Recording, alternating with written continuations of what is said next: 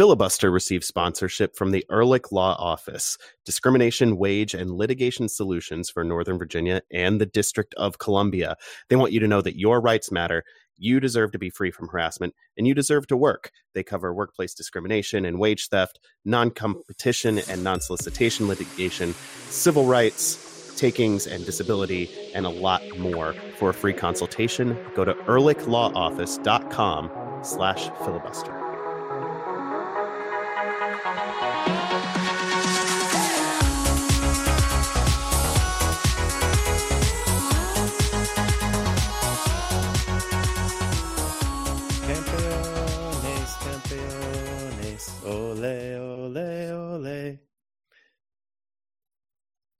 Congratulations Solid. to the Washington Spirit. We're not going to sing wanna with you, start Adam. zoning An awkward or- silence. We're not going to. You- We're not going to sing with didn't- you. We didn't have a, a cue as to what was going on. I stopped and you guys just watched me, Yeah, Yeah. which, we just which is kind of what the Red Stars defense doing. did on the, the game winning goal. They just stood and watched But um, Trinity Rodman beat them. It was pretty Yeah. wonderful. uh, it was uh pretty wild uh, that after a decade's worth of crises, the uh, the Spirit ended up winning the championship anyway, and then. Uh, judging from Instagram, partying like champions in Louisville as well. I saw, um, I think it was Sam Staab and Camryn Biegalski, especially, seemed to be at the uh, in the thick of it, doing doing a great job, in my opinion, of partying effectively.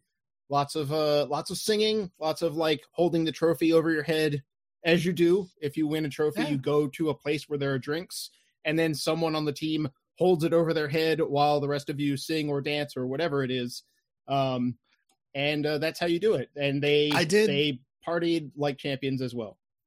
I did appreciate uh, uh, Aubrey Bledsoe using the only uh, uh, trophy that appeared to be able to hold uh, liquid, using it to drink Budweiser out of it in the locker room. Which I would not have even expected that the I, I assume goalkeeper of the year trophy. Uh, Yeah. It, it looked like a plaque to me, but the goalkeeper gloves on the plaque are hollow. So Yeah. so here's some here's some some mild uh NWSL insight news that I can report. Uh both the glove and the shoe uh that Ashley Hatch got as the golden boot winner are apparently uh Nike items that have been bronze. They're not Oh, you know, the players the players don't have to sacrifice a shoe or a glove. Uh, Nike is the league sponsor, but they literally do bronze an actual shoe. And I guess Oh. to not waste all that because like if you bronzed a glove and left all that bronze in the glove compartment where your hand would go, that makes it quite a bit more expensive and heavy. Um, Yeah. so I, I assume that there's a I don't know much about bronzing. Um, I'll I'm sorry to our listeners to disappoint you that I'm not a bronzing expert, but uh, I think you get that get the bronze out of the middle somehow, so you just have a bronzed glove. But yeah, there's a hollow uh, glove that not only was Bledsoe drinking out of, but it seemed like everyone was obliged to have a have a have their round uh, sipping from the glove, uh, except for Trinity Rodman, who if you Right. if, Apple if you were got apple juice. Or Budweiser Zero. Uh, there's definitely a moment in one of the Instagram stories where they're they're spraying uh, Budweiser out of the mega Bud bottles that only exist, I guess, if you win sports championships. Uh, and Rodman turns to the camera and is like making a big show of pointing to the Bud Zero can that she has. Yeah. Um, and I also literally spoke to Ben Olsen about this at training uh, before they headed off to Louisville. And he said that when they celebrated getting into the playoffs, they made sure that they had sparkling apple cider for the uh, the non-drinkers and underaged in there, so that everyone could have something in their glass. So um, Nice. Trinity Rodman uh, following the law as far as alcohol consumption goes. So uh, everyone had a good time, and she had No- a non-alcoholic good time. She is not following the law uh, when we consider just like the law, like the physics of soccer and like Yes. what should be like Yeah, allowed physically f- from a soccer player. she was. She there was that five minute stretch where she was just completely unplayable in the the second half. That got that's the what got the spirit going. It was it was awesome. I was I, I love Aubrey Bledsoe as much as the next guy. uh, or or gal or or other. But uh, I, I was shocked that Trinity Rodman didn't Well, get the MVP award for it's this the game. Budweiser MVP. So if you want to know why That's she might not have gotten the There it Budweiser is. MVP, um, not like Aubrey Bledsoe's fantastic and made some crucial saves.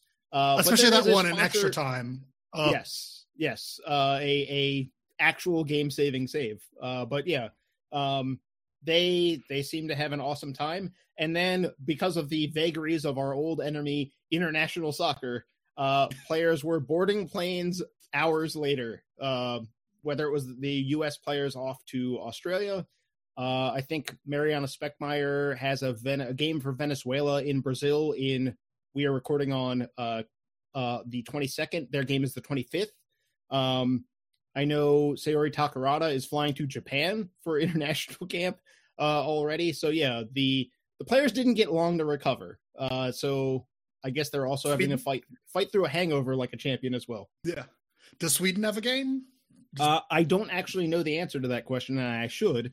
Um, and maybe I'll have to look it up for Freedom Kicks tomorrow. But um, yeah, it could be that uh, multiple players are flying over the ocean within 48 hours of having celebrated a championship. Uh, international soccer maybe needs to stop for a while, uh, or perhaps. I, I would take the several- maybe off of that, but Yes, I, am asking for a several year stoppage, is what I'm asking for. yes. th- There's just a apparently nice a, long uh, hiatus. there, there's a Sweden women's team uh, UEFA qualifier. Uh, Okay. on thir- on Thursday. Okay, so then yeah, um, I assume she was Julia called up Renard. again.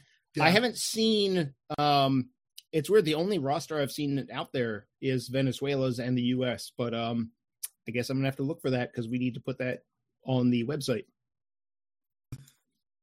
Something else you can get on the website right Mm. now, Jason, is some nice merch to celebrate this championship.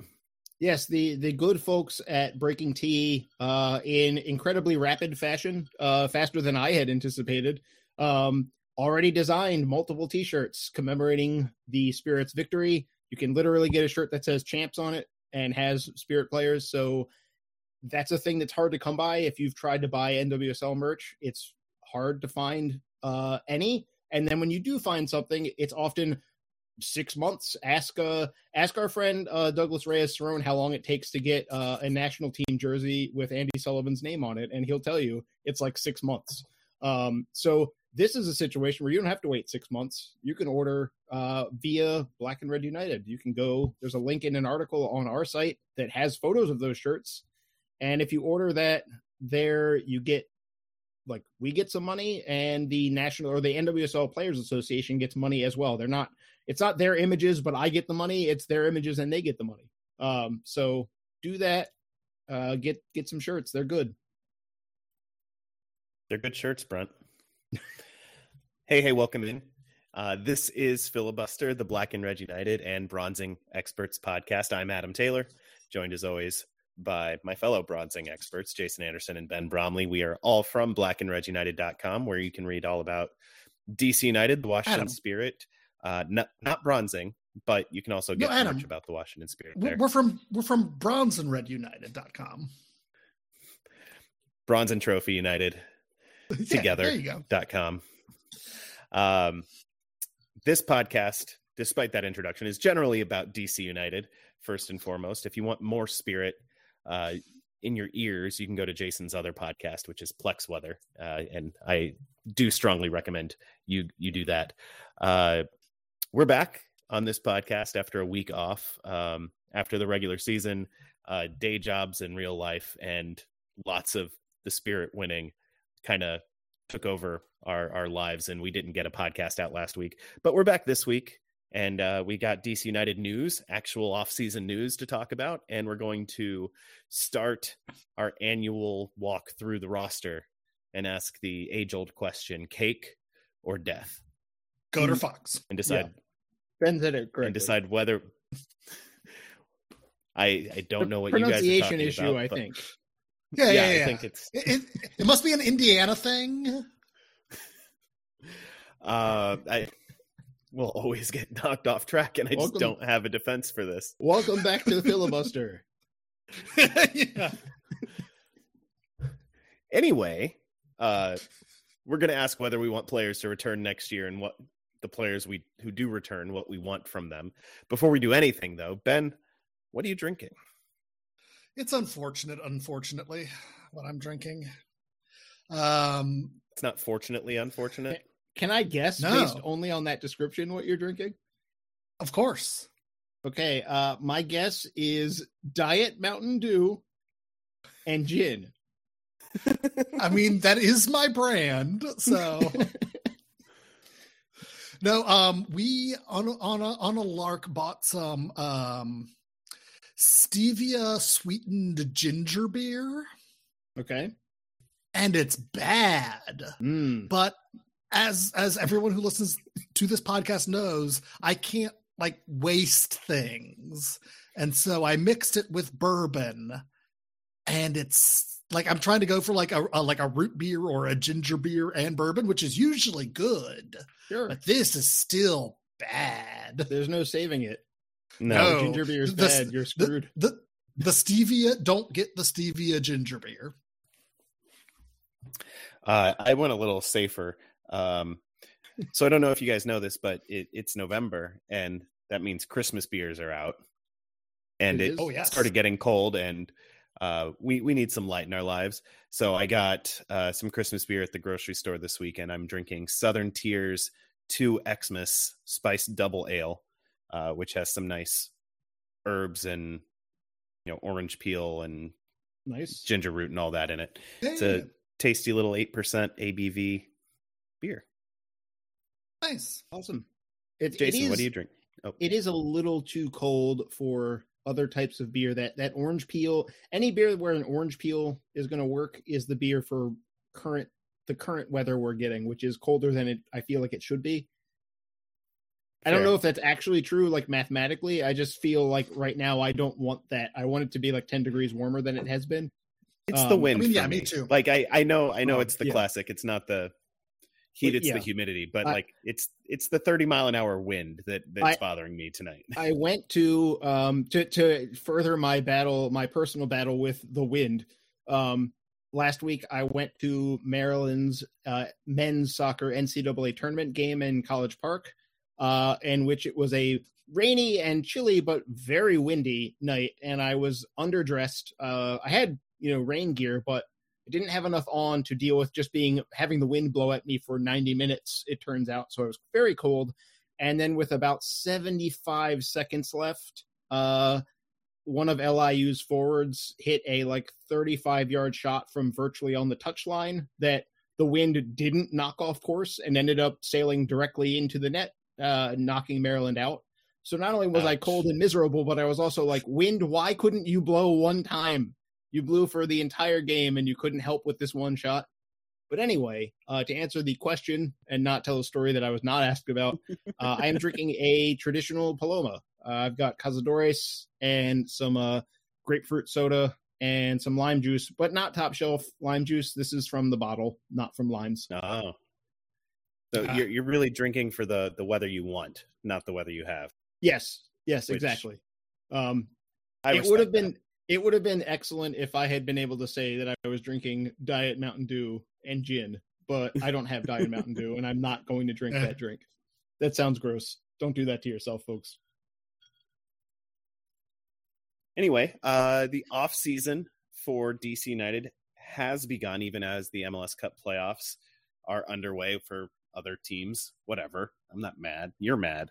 Um, but the Black and Red have made their first signing of this winter, landing uh, Gaoussou Samake. I'm probably not I pronouncing think it's that right. Samake. Samake. Okay. Uh, he, full transfer from ASEC Mimosas, which solid drink choice there. Um, they're a team in Cote d'Ivoire. Uh, he's a left wing back who spent last year on loan with Loudoun United. Um, it appears that DC United now has their backup for Kevin Paredes. Yeah, uh, and kind of establishing the Loudoun as a proving ground uh, aspect of the whole thing, which we've seen players come through as homegrowns, um, or or you know, in Jeremy Garay's case, start to come through and get that homegrown deal and finish one more season of uh of improvement. I, I think Garay, by the way, finished as like I want to say the second most pass attempts in the entire USL Championship this past year. Um, given you know this is just kind of the idea though is that Loudoun has caught some heat for not winning many games, uh, but you know Kevin Paredes and Griffin Yow spent time down there. Moses Nyeman spent time down there for like a good deal of time, and have come in and proven to be MLS caliber players. They've been able to contribute. Um, but Samake is a little different because he's not a homegrown. He is a player that DC United, the the organization writ large, spotted abroad, scouted out, and said, you know, let's if he comes to Loudoun, we give him a try. We we see how he does within what we want to do, how he adapts to the US, and it's a lower stakes environment because ultimately if he's not, you know, winning winning MLS games for DC United, it's not the end of the world. It's not a Rafael Gladiador situation. Uh you right. you have a lower pressure environment and he's done quite well. Uh, I was looking through American soccer analysis data and he was they have him as the seventh best uh, fullback or wingback in the entire USL Championship in terms of goals added. Uh, he had 38 successful dribbles in 14 appearances this year, which is a lot. So if you want to know of what does a left wingback in a Hernan Losada team need to do, sounds kind of like it's a uh, Samake. It sounds like he's kind of the kind of guy they want. Well, and this is exactly what we, this is one of the two things we should hope from Loudoun United. One is to, uh, of course, develop DC United's homegrown players and academy players and college players, but another is to take some people from uh, abroad who are young and unproven and hopefully develop them as well. And that's what happened this season for him and with Loudoun. and now it's re- now he's ready to take a step up and come to DC United. He's not quite as young as a lot of the homegrowns who have come through Loudoun. I think he's 24. Sure. Uh, but I mean, but it still shows the proof of concept, right? That you can bring in somebody, see how they do, and especially as you implement the system. Um, and Loudoun, they had their record was was terrible, like four wins and 25 losses and some something draws like that, yeah. on the year, something like that. It's definitely um, four wins out of but, 36 games. I don't know. Math okay, is so math is escaping me. it yeah, we're not we're not going to worry about specific numbers uh, tonight, but they DC United had so many games where they they seem to control the expected goals and if one or two things breaks differently they do well and that seemed to be the case for Loudoun, just on a much bigger scale uh, level. They had they would get blown out, but still like control to yeah. have the best the, chances of the game. The games were wide open. Finish, and then they were watching yeah. Loudoun was like uh, being on a roller coaster. It was it was all they don't play boring games. Um, if they play a one nothing, you know that when you watch it, what you're going to see is not like, oh, there's only seven shots combined between these teams. This game is terrible. What you're going to see is like a game where you are completely at a loss as to how there weren't 16 goals scored. Um, that's the way their games tend to go. And, you know, in speaking with um, Ryan Kiefer, who covers Loudoun full time, one of the things he noted today was like, well, I don't know how his defending will be at an MLS level. Um, so there is that. Um, the fact that Loudoun gave up a ton of goals. I don't think it's I don't think it's one of those things where you say like, yeah, Samake was a uh, sieve defensively, but good going forward because Loudoun was also just everyone's trying so hard to go forward. Everyone's trying to play the maximum overdrive style of play to the hilt. Um, and there's not that fear of what happens if we don't win. Uh, because ultimately, the purpose of Loudoun, at least in my opinion, and I don't know if this is how the organization feels, but um, the job is to develop players first rather than win games first. And so far, it appears they're doing that. Maybe if if that's not the plan, that is what they're doing. The players coming through have been um, not just getting time. You know, we talked about the homegrowns that have come through, um, but these are guys that came. Some of these guys, including Samake, played in the Capital Cup uh, and were able to play on ad hoc lineups that still managed to outplay and beat Alajuelense twice um, that's not nothing. That's that's a, a team that could come to MLS and be better than FC Cincinnati. Um, so I mean, granted, low bar, but still, um, you know, these are guys that have been in training um, with DC United. Obviously, we've talked so much about the injuries. Loudoun, when Loudoun was able to, when players were able to join DC United's training sessions from Loudoun, which is not all that common because of the differing USL MLS COVID protocols. It wasn't uh it wasn't as simple as just hey, come to this training field instead of that training field today. Um, but when they needed it, these guys were able to come in and make an impact. And I think uh Samake during those opportunities, he made the right impression. Um, I don't think this is a contract he won purely by playing at Loudoun. It's also a contract he won by training with DC United and proving that in that group he's not falling behind, he's not a liability, he's up to the job. Um, and we talked a lot about DC needing something different when Kevin Paredes is unavailable, and and or yep. we have to confront the fact that Kevin Paredes might not be here forever. Um, in fact, most likely won't be. Uh, given, right. given 20, att- 20 to fifty million dollars. That's my that's my range. Yes, to that, selling. Ben's range is established, and buyers need to give Ben that money uh, to make the deal. We've established that yeah, on this yeah. podcast. Um, but once they do that, once they meet Ben's price and also DC United's price, um, DC United's going to lead a wingback of some kind. And Joseph Mora is a good player, but it did seem we'll get into him in a couple weeks, but like it did seem like he's not the right wingback for this style of play. The team needed a different profile of player. And based on my observations of Loudoun and looking through the data today, he seems to be more that type of player. So from a profile yeah, perspective, it makes definitely. sense. I, for one, am really happy to see that a, a very clearly identified need was filled quickly and efficiently um, and early in the offseason. There was no sitting around waiting for preseason to start before making this move happen. They they got it done, and it's you know they have several more um, clear needs that need to be addressed, but they got the first one out of the way already, which is hopefully a good sign for the rest of this offseason. Um, because this offseason is not going to be long. And in fact, we already know how DC United is going to start the 2022 season. Um, MLS today announced the home openers for every club, and DC United will will begin the season on Buzzard Point next year against expansion side, brand new Charlotte FC. Will make their first ever appearance in any competition at Audi Field. Um, DC will follow that up with a visit to the Midwest and your three time defending wooden spoon winners, Cincinnati FC. The record breaking FC Cincinnati, utility. excuse you. FC Cincinnati, sorry. My bad. I apologize. I got the name wrong. Uh, you you must be confused, Adam. You, you've been using that wooden wooden spoon that Cincinnati has to eat too much chili.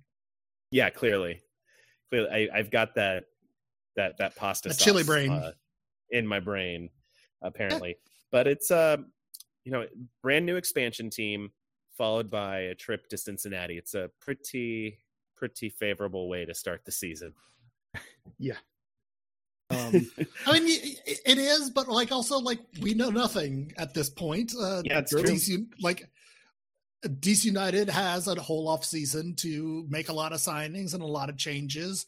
Uh, Charlotte at least is a blank slate and and could do things. I mean, Cincinnati, I mean, they could do things, but they have a lot of stuff to fix. Yeah, they have a new GM, but he's got a lot of unmaking of the roster to do before he can start. Right, exactly. They, really they don't have a new it. ownership. They don't have a new culture. Uh, they still have a pretty stadium, so that that's good for Cincinnati. They do have that. Yeah. Uh, and yeah. and hopefully DC United will get points four, five, and six on the season. Yeah. in that I pretty mean, stadium. I mean, yeah. Re- realistically, you're not going. You're literally not going to get a better uh, opening two game schedule than brand new expansion team playing their first MLS game ever, followed by road or away game at the team that has done something no one else has done in terms of being bad in MLS before. Um, they won one home game this past year. I, I, I don't know say. about that. It wasn't good. Um, and I believe the U.S. women's national team ended up scoring more goals in one appearance there than they did in their entire run at TQL Stadium. Uh, gorgeous stadium, I'm told. Uh, I've heard from every single person I've talked to that went to that stadium that it is fantastic. Uh, so that's cool. If you want to go to Cincinnati, Ben, Ben, actually, you can tell us this. What's the first week of March like in Cincinnati? Is it a good time to be there? No, it's no? not. Okay. That's not. I mean, I kind of expected It's- that because it's the it's- first week of March. Yeah, and it's It's not a good time to in- exist in most places. Right, and it's in the Midwest. It's it's it's. I mean, it could be sixty degrees. It could be like four inches of snow. I mean, it could go either way. Yeah, may, maybe we won't be talking about six points because the game might not happen. Um, so, A- Adam, I know uh, you want that um, that uh, winter ball.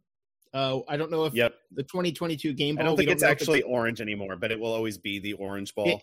It's some sort of high visibility color uh, that I'm sure Adidas has a trade name for when they could just say neon yellow or orange. Um, but we don't know what that ball looks like yet. But uh, if it exists, this would be a candidate for it to appear. Uh, the, a March 5th game, or for that matter, who are we kidding? A February 26th game at Audi Field could also require the uh, the orange ball uh making an appearance which i hope i hope it doesn't but i also hope it does because on one hand i Uh, don't want same. to go all the way to the stadium in a snowstorm that's no good but also if i'm gonna go and it's gonna snow give me the orange ball Yeah, I'm going to be there with my kids. We have season tickets. At least that's our plan is, you know, for the whole family to go to that game. But uh yeah, I I, I tweeted at the Capital Weather Gang asking them to make sure that we have an orange ball for that because that is my understanding of how meteorology works. i thought i thought you were gonna say you tweeted at them to demand that they tell you what the weather's gonna be like uh this no, far I'm, I'm going one step beyond that. Yeah, I, I go- want them. I'm giving them that- a good long runway to make it happen. but you're, you're demanding they control the weather and also a sports gear manufacturer um and a league and a refereeing crew like that's a that's a conspiracy level uh thing that's we're talking like a solid 50 people will probably have to sign off on this uh And I stand by my demand. okay good luck. Uh i hope you get what you want. Um they could also just play with I the orange don't. ball. They could play with the orange ball if it doesn't snow is the thing. Um there's no reason It's not true. to. Did you guys I, this is kind of an aside but um i noticed the premier leagues uh th- yeah i'm sorry everybody we're gonna go off topic for just a second the premier league For introduced the first time. the, and only first and only um I like the how we're not League- even letting him get into the tangent. yeah, we're not going to. Yeah, we can't even get to the, the tangent. Um, the Premier League's uh, winter ball this year is like inspired by the pop art of Roy Lichtenstein. Uh, if you've you look up the Premier League's winter ball, it has like colors and patterns uh, derived pretty. I don't know if they explicitly said we are inspired by the or, the art of Roy Lichtenstein, but they have definitely stolen the design ideas from the pop art of the artist Roy Lichtenstein. Noted noted American Roy Lichtenstein. So Yes. now for for the entire year that they use that ball, they should be forced to call it soccer. Hmm, I'm in favor of that. I'm also just in favor Yeah. of them calling it soccer full time. Uh, Well, yes. But uh, we'll I mean, start. We'll start it's small. Also, a good looking ball. It no, it looks awesome. Um, but you know, Adidas, maybe the gauntlet's thrown down. You can make your winter uh ball look uh inspired by I don't know who's an artist that should make the design for the ball. Um, Jasper Johns. no, I yeah, I wish I had something ready to pull. Jasper there, Johns. It is. but I don't. Banksy, right. like the ball just like shreds itself at, at kickoff. I don't want a high concept ball that doesn't function as a soccer ball. It's gonna, someone's going to kick it and it's going to turn into like a rose or something, and it'll be like pithy, uh, but we won't be able to have a soccer game. I mean, Everyone will will, be- remember it and talk about it for years, but it would be quite a sight to see the refereeing crew go through every single ball and be like, no, they all turn into a rose. Um, and just like, you know, Jair Marufo kicking 35 soccer balls while the media watches him get progressively more frustrated that none of them stop being a Banksy soccer ball. And just one, he just wants one to function as a real soccer ball. Just for him, not even for the game at that point, but for himself. Just for Jair. the combination of snow game and that, I'm I'm here for it. Capital Weather I would Gang, I hope you're listening. That's our second choice, though. I feel like our first choice is just like a game that is a normal game. I suppose We're gonna want a real soccer game at that point because it's gonna be the end of uh, uh winter. That's where true. We're we're gonna be cooped up. It's gonna be very boring. Yeah, first kick is always good. So yeah, an actual soccer game would be good, I guess, not just balls that turn into roses. uh, um, happening right now uh, the MLS Cup playoffs are almost through the first round. the The last couple of games will be on Tuesday of this week because reasons. I, I don't know why, but that's that's the schedule. Uh, the important thing to know about the playoffs so far is that Metro playoff failure came right on time. Uh, not a moment too soon, courtesy of a Jakob Glesnes thunder bastard in like the 123rd minute, uh, deep Literally into extra time. minute. Okay, yeah, deep into extra time against the Philadelphia Union in Philly. The center back stepped up and just smacked it really hard, and it, it destroyed every Red Bull heart, and that is a beautiful thing. Yeah, uh, and the Union, to their credit, uh, did an awesome job of seizing the moment and really giving us uh, every possible angle, including the like the tactical cam angle where you could see not just every player on both teams, but most of the, the most of the entire stadium. And so the ball is like one pixel big uh, when you see the ball struck. Um, I think I know we've we've been negative towards Alejandro Bedoya on this podcast, but he tweeted about how um, one of the things He- that happened in, in all these scenes was that he had been substituted out. He was cramping up. He couldn't really move. And he tried to join the Union celebration running to the uh, river end uh, up, up in Chester and got about three steps in before his body seized up on him entirely. Um, just fell because- over. he just fell over because his muscles were no longer working because playing soccer is hard. Um, and so I think that if you watch that video, you can see one member of the staff like trying to attend to him after like seeing what happened and be like, all right, I guess I'll take care of this injured, the injured team captain rather than run to this other thing. Yeah, you could see the guy, like you could see the gears turning. It's like, do I stay here with Ale or Right, do like, I sell it? Like I want to Curtin ran celebrate, but I. I I need think to he's- stay here. If he's running down there, I think it's okay if I do, but he is the captain and he's like phys- his body is just seizing up into like a an L shape because his leg muscles have all gone solid.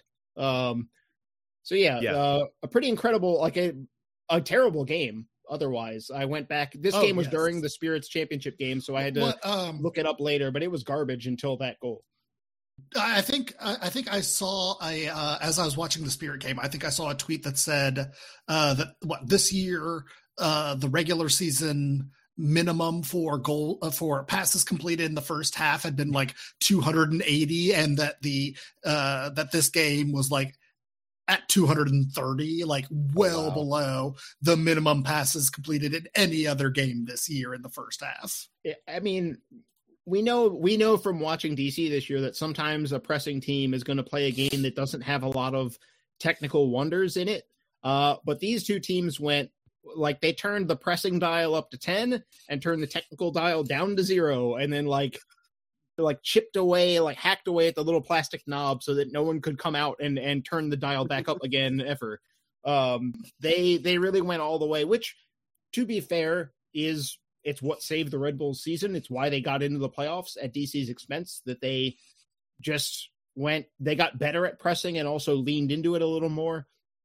The union have not have rejuvenated themselves late in the season in part because they've been better at pressing. So it's not surprising that these teams would play a trash game. Um, but yeah it was gross and ugly.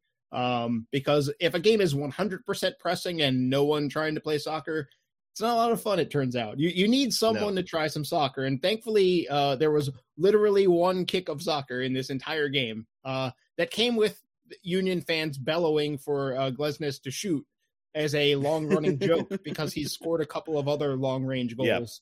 Um, and union fans to their credit they do get the joke. They understand uh, humor which not every mls fan base is capable of but they do.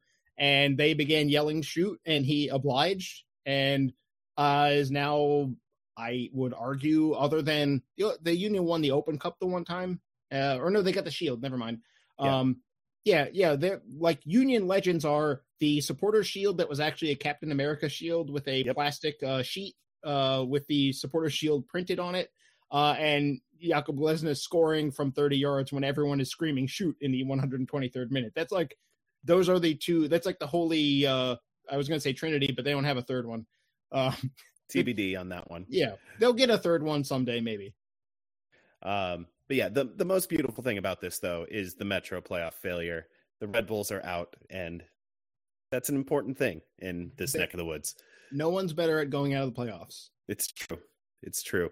Uh, that does it for this segment. We will be right back with Cake or Death. Stick around. It's filibuster. Voter Fox. Right, say you're at work and uh, something unfortunate or untoward happens, and you need some legal representation to uh, to assert your rights in that situation. Whether a boss mistreated you, you were fired unfairly, uh, or, or or something worse happens. Ben, in the District of Columbia and Northern Virginia, you know who to call, right? Yeah, you call the Ehrlich Law Office because you have rights. That's right. And your rights matter. And you deserve to be free from harassment and you deserve to work. The Ehrlich Law Office handles workplace discrimination, they do civil rights.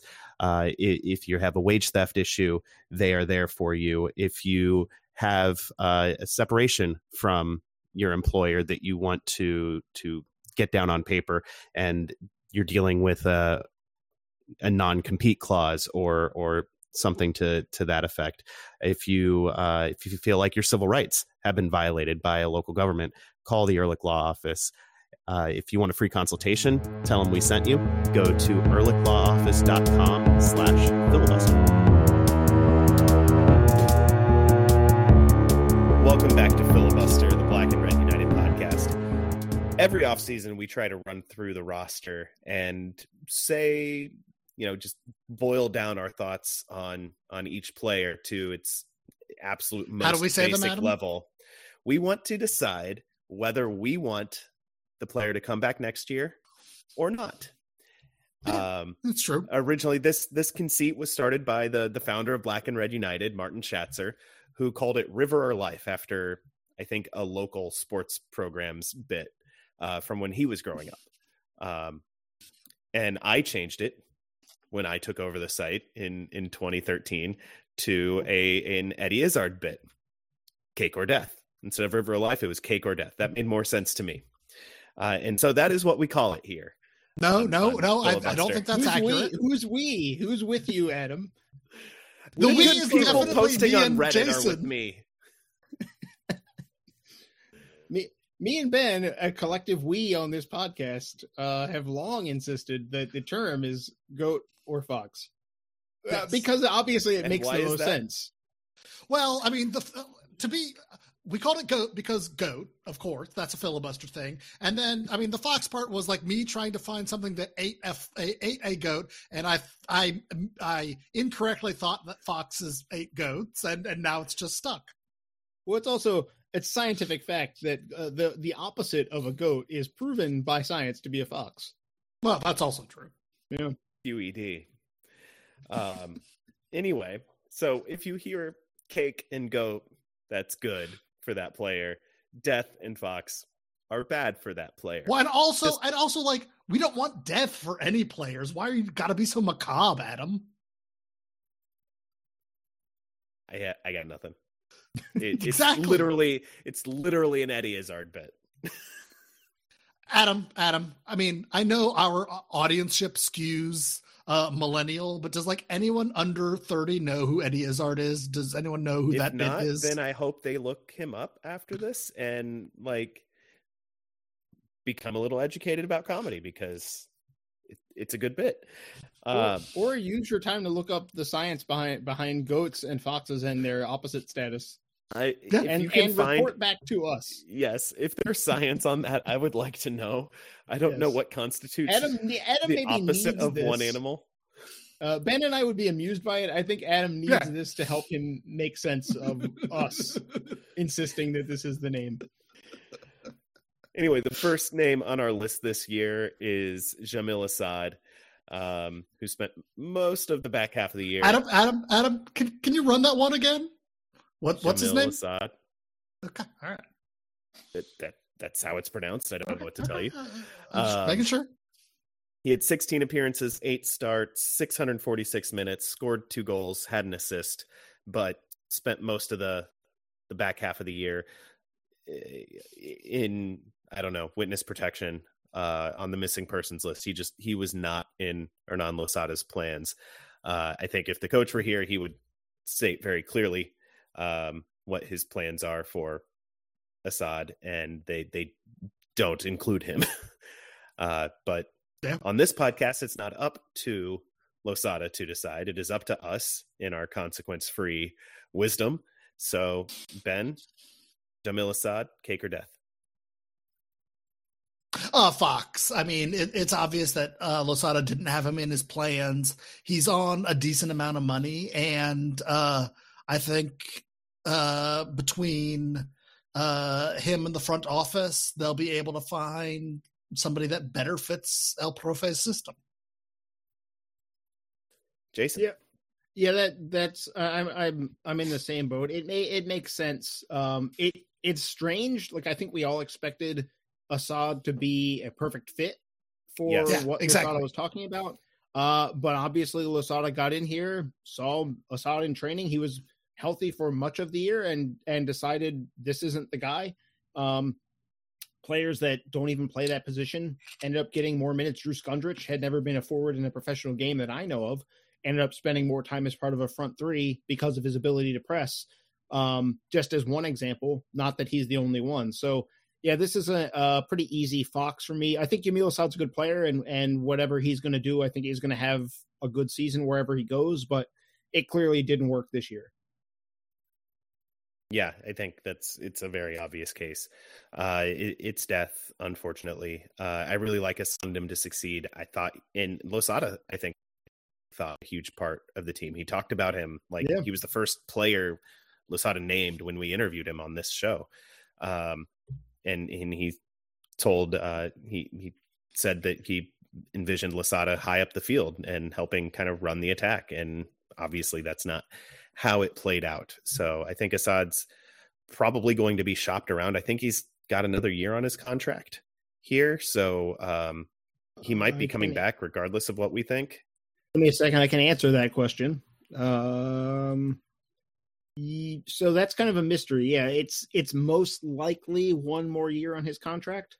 Um, but it's one of those like MLS things where it's kind of like it's kind of been said, but not explicitly said. So most likely just Right. the one more year. So, um, but yeah, we kind of already all know that he's leaving. He already posted on Instagram about leaving and so on and so forth. So something's going to have to be done because it's no Yeah, good maybe- for anybody that he's Ma- stuck. Maybe uh, maybe Dave Kasper could get get the uh, uh, the uh, what Yapiko Yapiko I forget how to pronounce his name, but get that like 750k uh, sell to a random foreign country. Uh, uh, Oh, the, the Dennis Iapichino uh, yes, yes. transfer to Switzerland, back to Switzerland when he was trade. Or no, I'm now I think I'm confusing. That wasn't um, Iapichino. No, No, that that was. you're right. oh, Um, shoot. Oh, a diff- crap! it's well, the thing is, it's two A different, different Swiss backs guy. that came from Vancouver. Um, yeah. both of these players were left backs that were traded to DC from Vancouver in a similar timeline. Um, but yeah, you know the the flip for about half a million bucks. Uh, Ben, ben you look like you found it. no, not yet. No, I'm, no. I'm trying to. It's fine. Um, yeah, that that's probably the way this works. out, Rochat. Al- Alain Rochat, yes, who played well. Yep. Give him credit for a He player did. who was he like, did. I didn't want to have to move across a continent uh, on short notice. This kind of sucks. Uh, I'll I'll give my all while I'm here, but like I, you know, if I'm gonna have to move, I'm gonna move back to Switzerland. And Yeah. DC was like, yeah, I get it's awkward. We'll get you back to Switzerland as soon as we can. Well, and also he was here in half a million bucks. he was here in 2013. Yeah, some some of the great Open Cup photos from that include uh, Iapichino lingering uh, like around the trophy because he was in uniform. Uh, Rochat had already been uh, Yeah, had already yeah. made his transfer back to Switzerland. Um, because somehow in 2013, DC United also managed to acquire two different Vancouver Whitecaps left backs. It's a weird year. There's been a weird pipeline of talent from Vancouver to DC over the years. They came to us Jordy via Reyna. Vancouver. More Jordy Reyna. player trades than games, almost. Yeah. uh, games between teams. Uh, I hope that MLS allows DC now that we can do East and West in 2022. I hope that DC gets to play Vancouver for the first time in what feels like a decade, but it's probably only like two Right. years. Or and what, what I was saying, they opened. They were at the opening of Audi Field, and I always forget it was them.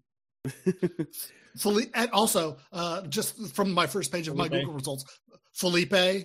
uh, uh, Espindola went to the Whitecaps in, right. in a uh, very weird deal, and uh, David Ousted. Mm-hmm. Yep, that's right. Listen, there who was there also at people, the opening of Audi Field. There are two phone numbers that that Dave Kasper went to for a while there, and it was if there's a need for an international roster spot, yeah, going or coming, you call Portland. Right. And if there's a player trade needed, you call Vancouver. Um, and somehow those things kept happening. I asked Dave Kasper about the international spot with Portland thing once, and he laughed because he was like, "Yeah, I don't know. It's just the timing of it. Somehow it lines up that if we need one, uh, they've got one, and if if they've got one and we need one, it just pans out every time." The next name on our list, because obviously that discussion was about Jamil Asad. Mm-hmm. uh, I'm sure you will all remember that conversation. Uh, next name on our list is Frederick Brillant, um, 36 year old French center back, had 19 appearances, 14 starts, little over 1,300 minutes for DC United. Um, scored a goal, but definitely looked his age for for big stretches this year. He um, he was never the fastest guy in the world, and there were a few times where he got isolated, and you could tell he was not the fastest guy in the world or the fastest guy in that foot race, as the case may be. Um, I guess Jason, we'll start with you this time. Cake or death for Fred Brillant? This one's a little cr- tricky because he's had ankle surgery, um, and we don't know if maybe the surgery was to cure a long term thing and it was slowing him down this year more than in years past. Um, how is he going to react to that at his age? It's impossible for us to say. We don't really even know exactly what the problem was because all of a sudden it went from Brillant is out for this game with an ankle injury to him posting a photo of himself having surgery with thumbs up. Um, and that was kind of all the information. So um, I think my opinion on Brillant is a little higher than the fan base as a whole. Um, as a like depth player, like if he is in a situation like Tony Alfaro will probably be next year, assuming everyone's healthy, where they're not playing all that often. We'll get to Tony Alfaro pretty soon. Um, but um, yeah, I think um, to my mind at least, it's I'm I'm kind of on the fence a little bit, but I also, you know, is he going to accept a deal that is appropriate for a player that maybe is only going to play 10 appearances next year? Maybe not. Um, he does seem invested in the club. He watches uh, DC Academy games. Um, I think he's doing his coaching stuff, uh, trying to get his badges and whatnot. So it's like someone who's seriously trying to be to better DC United, which is very important. Um, but I do mm-hmm. have a hard time seeing him thriving in this system coming off of ankle surgery like this. So it's kind of a reluctant Fox. Um, but you know, if the ankle surgery was to address a problem and he's more um, physically able next year and not grinding it out on a bad ankle, then you know maybe maybe it is a viable thing. But I, I think right now I have to reluctantly say Fox. I'm in the same boat. Um, I think it, it it's tough because he's 36, right? Like, that's old for a soccer player. Um, I'm 37 and I feel old for a person. Uh, he's in much better shape than I am and is probably much younger uh, physically as a result, but it's old for a soccer player. It's hard to come back from ankle surgery. Uh, so I, I'm doubtful that he's going to be able to reach a level that he needs to to play on this team. But if they can get him on a very low salary, I think they may have the roster spot for him and make him a player coach or something because he like you said he's getting the coaching badges. He's you know emotionally invested in the club and the the academy setup. Um keeping him around in some form or other i, I have no objection to. He seems mm. to be a wonderful presence um and and a good person so it would you know someone that you want to keep around i just don't know that he can do it as a player next year what say you, Ben? Yeah, I mean, I agree with you all. I say Fox. Um, I think that, like, I, I, I'm even hesitant for him to be a player coach for uh, DC United. If he wants to be a coach for DC United, I would be totally fine with that. But maybe if you wanted to be a player coach with Loudoun uh, and and and help usher in the the uh, that team and mostly be a, a coach and uh, maybe get on the field a little bit, I think that would be fine.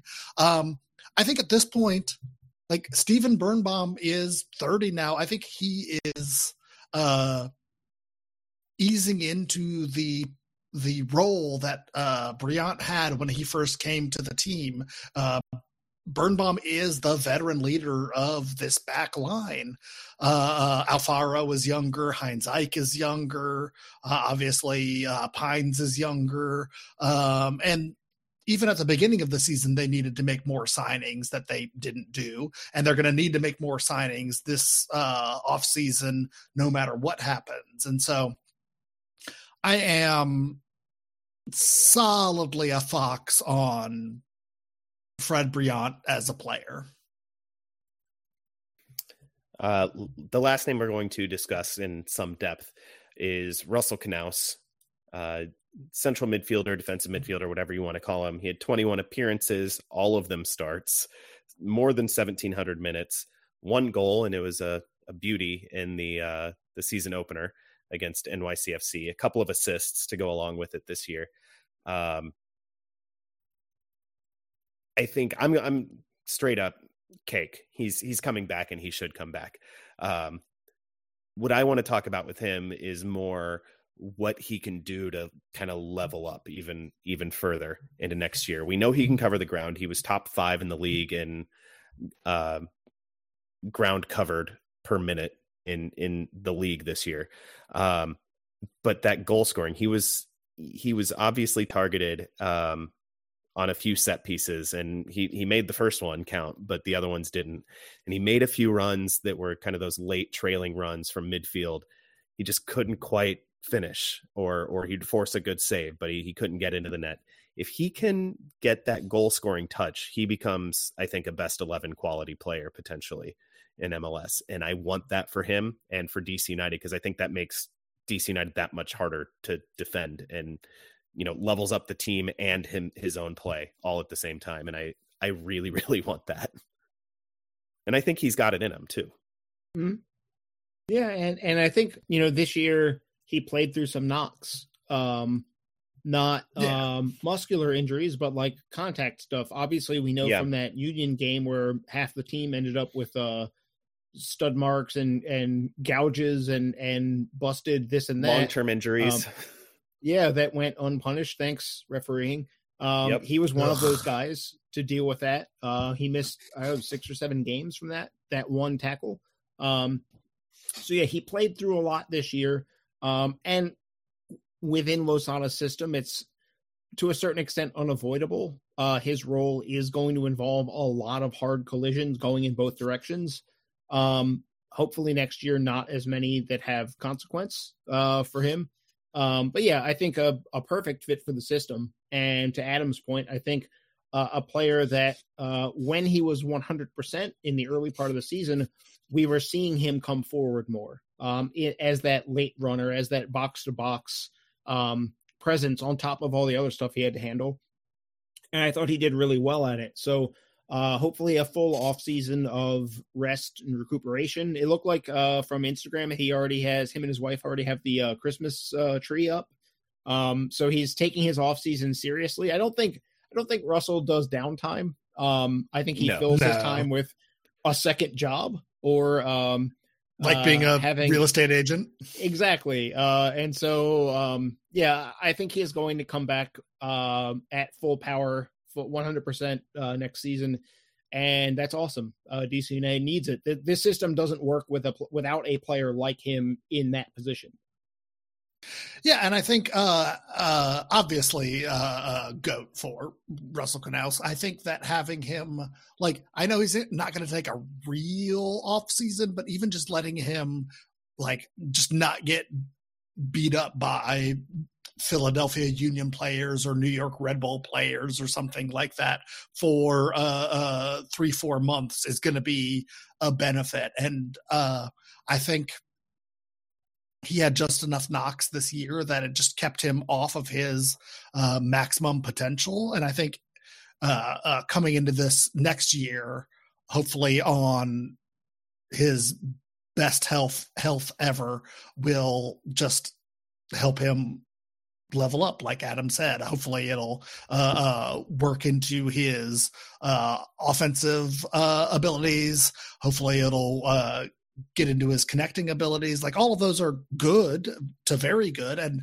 I think he has the ability to, yeah, become a uh, best 11 player easily next year. And so I hope he has the offseason that allows that. So far, it's been unanimous on these three. I wonder, wonder how long that's going to last. Um, I think it'll go at least one more name. We're we're starting a lightning round now. We're gonna lightning round lightning round. a lightning round. Uh, we're going to power through these last five names for this week. We'll have another set of names the week after that and and down the line for this off season. Not very um, lightning, Adam. I, the lightning is for the answers. Uh, first up, uh, Ramon Abila Wanchope had 12 appearances, which was more than I expected from him. Only 214 minutes. Yeah, a lot they of those were, were like seven, yeah, seven minute appearances. Yeah, yeah. Uh, he had three goals, no assists, um, no starts on the year. Um, he, he, is old, he is big, he doesn't move great, but he can score goals now and then. Uh, ben, cake or death for Wanchope? Uh, Fox, I think uh, I think he was a okay acquisition for what the what DC United needed at the at the time they acquired him. But again, kind of like uh, Brillant, I think they can find someone better in this offseason, especially with uh, uh, at the salary he's at, at the salary that he's going to be at if um, when uh, uh Minnesota's not. Yeah, when Minnesota's not paying anymore, and I think Lucy Rushton and uh, uh, El Profe can find somebody better. I said before this segment that the lightning round was going to be one sentence answers, and Ben got every bit of mileage out of that one sentence because I think that it technically was one sentence. Yeah, you use commas. There were there were dependent clauses and, sem- and, clauses in there and semicolons. I also use semicolons. There were some dashes in there, my friend. You you used the M dash. Listen, if people read the, oh, site, sure. they know Ben uses a, a semicolon or two. Uh, oh yeah. If you read his articles, they're six. in there. Yeah. Jason, Wanchope, cake or death? Uh, I, I got to go Fox. Uh, I just don't see a place on the roster for a good finisher that just isn't quite mobile enough. Um, and also an international on loan. There's just no way to make that work. Yeah, agreed. Uh, death, death for him. Um, now Ben has me all self conscious about saying death yeah. in this context. Well, it's see, obviously not meant to be literal, but Ben and I are anyway. just handing him an adorable fox and you're handing exactly. him the end of his life. The existential crisis that is death. You know what? Uh, th- there were times when Chope was just not moving on the field, and I'm sure he was contemplating some pretty metaphysical things.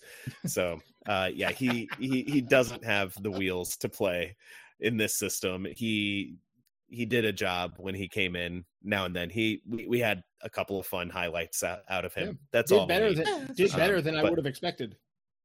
Yeah, I'm sure he did better than Adrian Heath expected. Yeah. Um, but I, I think he's gone. I think he's already working on a landing spot back back in Argentina. Um, next up, Tony Alfaro, uh, left-footed center back slash fullback.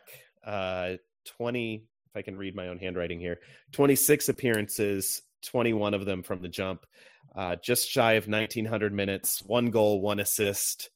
Um, and to my mind, a few more mistakes than I'm comfortable with uh, for someone who was brought in partly because he has experience playing in a three back or or at least playing at a high level.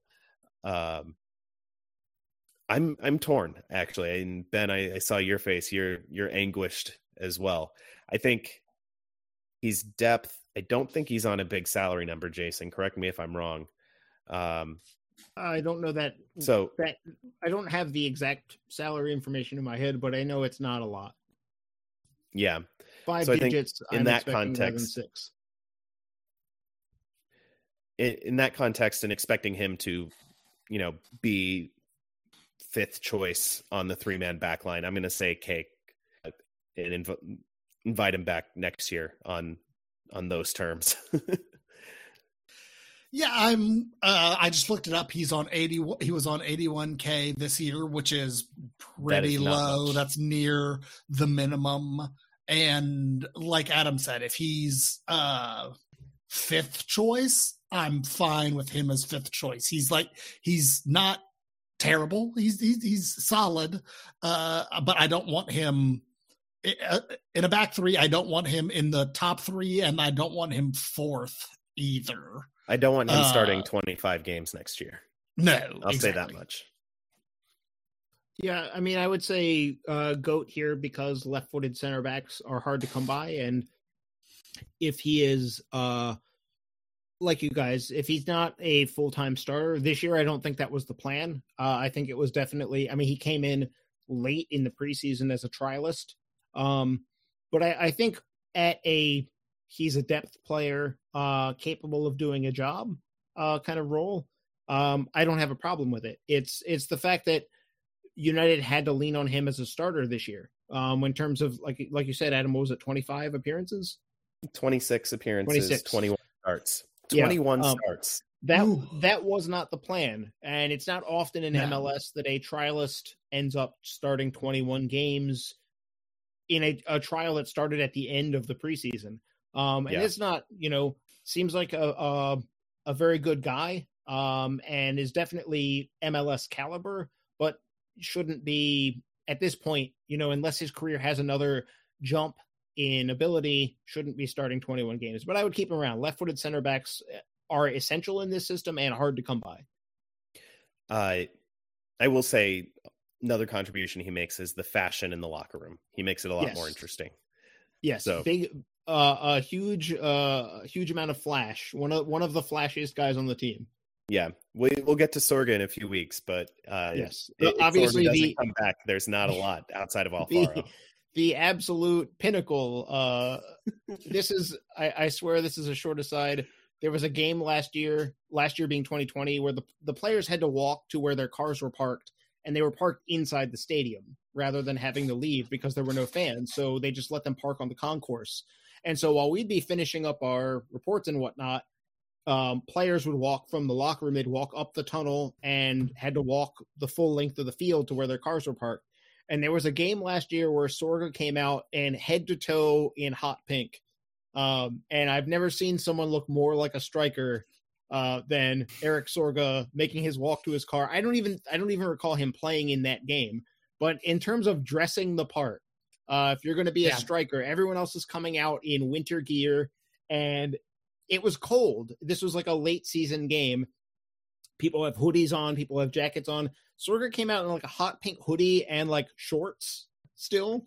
Um, it was wild. Good. I the Estonian coming out. It's big, wonderful. Big fan of the aesthetic. Next up, Paul Arriola, 20 appearances, 19 starts. Go. Uh, 1365 minutes six goals. Why are you still talking for the DP? Because I need to provide context to the listeners, Ben. Obviously, we're giving Paul cake, right? It's the board cake, cake, cake. All right. Yeah. Easy goat. Pretty clear uh, why. We've talked about it. No more loans to Swansea. Uh, a, a, big old fox to Swansea. As a, like a, yeah, not not like the residents of Swansea, but just the club. A yes. fox and no no loans, just foxes. I feel like foxes are more likely to injure or kill or eat a swan than a goat. So that might mm. actually well, be... swans are swans are pretty big and dangerous though. This is getting us into a who win in a fight Adam, between the swan Adam, and the Adam, fox. Have you not, foxes not... are crafty. Adam, if you want to keep us remember... on track, I would say you need to get us away from a swan versus fox who would win in a fight because that's like six Adam, hours you... of content. Do do you not remember I was pecked on the head by a swan when I was a child? I mean, I wasn't pecked on a head, but I was. Swan as a child. It came I, I up to me and went like, Bah! I mean, did you deserve it? I mean, yeah. Next up, Steven Birnbaum, team captain, tw- 21 appearances, 18 starts, 1600 minutes, two goals and an assist. Uh, helped stabilize that back line late in the season um, when he got back from his own injuries. There's a lo- lot of injuries here. Like DC United minutes. We, yeah, we uh, talked are about this. There, there were more than- in, there were more injuries this year than last year. Yeah. Uh, I want to credit so Pablo Maurer uh, using that raw number actually reached out to a statistician in an article and mentioned that DC had more man games lost to injury than any team in MLS in the last 15 years, and that, that was just like that's the pool of data that's available. Um, so yeah, when we're talking about too many injuries, we're talking about literally historic, Historic. levels of injuries. Yeah. Anyway, Steven Birnbaum, we want back. We want healthy. Um, We he's want going to flying captain through this the club air. for a long time. Uh, we want him flying through the air like a, a, a graceful fox. or a swan, preferably or, or not. a winged goat. just picturing a cake with wings now flying across gracefully across then the sky. Last name splitting. for for this episode, Jovanny Bolivar on loan.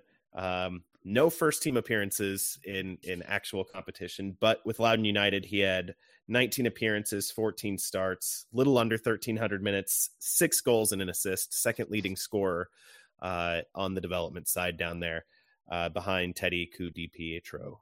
Um, so Bolivar's loan is over. Uh, the question is whether he will be brought in like uh, Samake was to the either the first team or back to Loudoun on on on a loan or on a full transfer.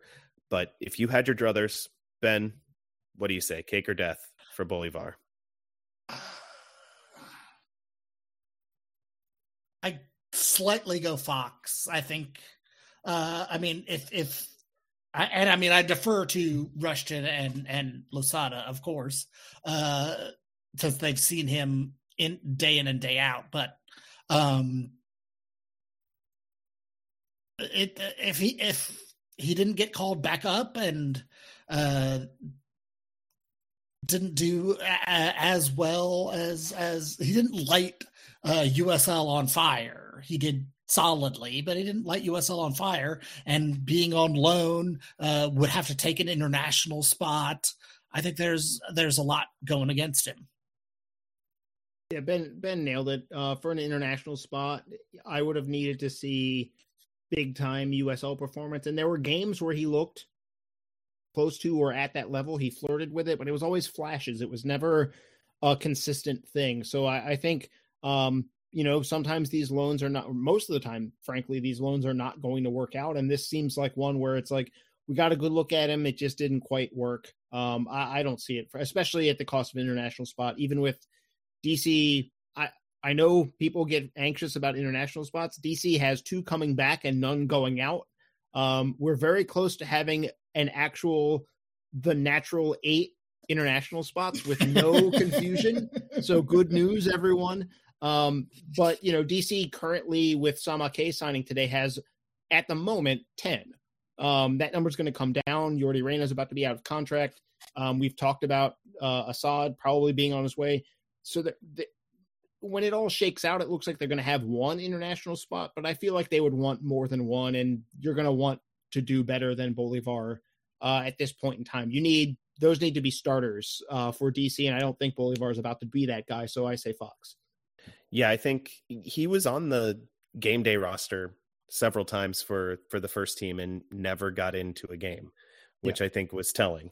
Um, when there were when they needed a body to make numbers, he was there, but Losada didn't seem to to rate him enough to actually put him on the field, and he's not the only player who is in that situation this year. Um, but yeah, I think it's it's got to be death. He's you know I'm sure he's got a bright career ahead of him. I just I'm doubtful that it's going to be right here and right now. So uh, wish him well, and you know obviously for anyone that we you know had negative things to say we would love to be proven wrong next year if they they come back and Yeah, do if- light the world on fire Yeah, like if you're Fred Brillant and you hear this podcast and then come back and be awesome next year, come on this podcast and tell us how wrong we were about please- giving you a please fox. gloat And- at us Yeah, talk about how great goats are. Um, we'll gladly spend a full hour uh, enduring those taunts. Uh, I'll be comfortable with that. I don't know about you guys, but I'm I'm on No, board. yeah, definitely. 100% yeah please please do like we're we're rooting for every one of these guys.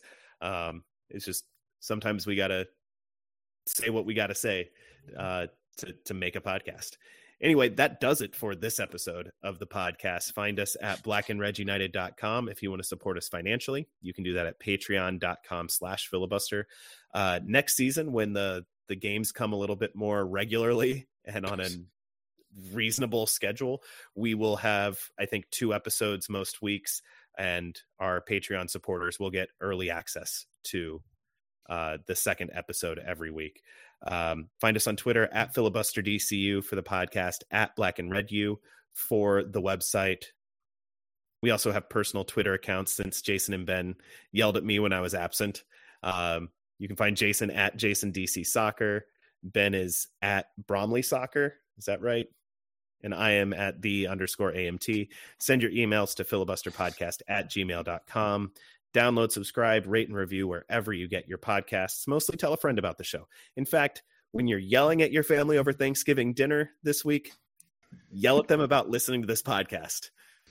That is what I want. That is your homework assignment uh, for for this week yell at a family member do it in an aggressive way that is not at all needed no. but no. no don't do that. Don't do that. Don't cause strife. But do tell a family member or friend about the podcast. For jason and ben before i give any more bad advice i'm adam. We'll talk to you again real soon. Say good, goodbye jason. The washington spirit won the nwsl championship. Hell yeah they did. Hell yeah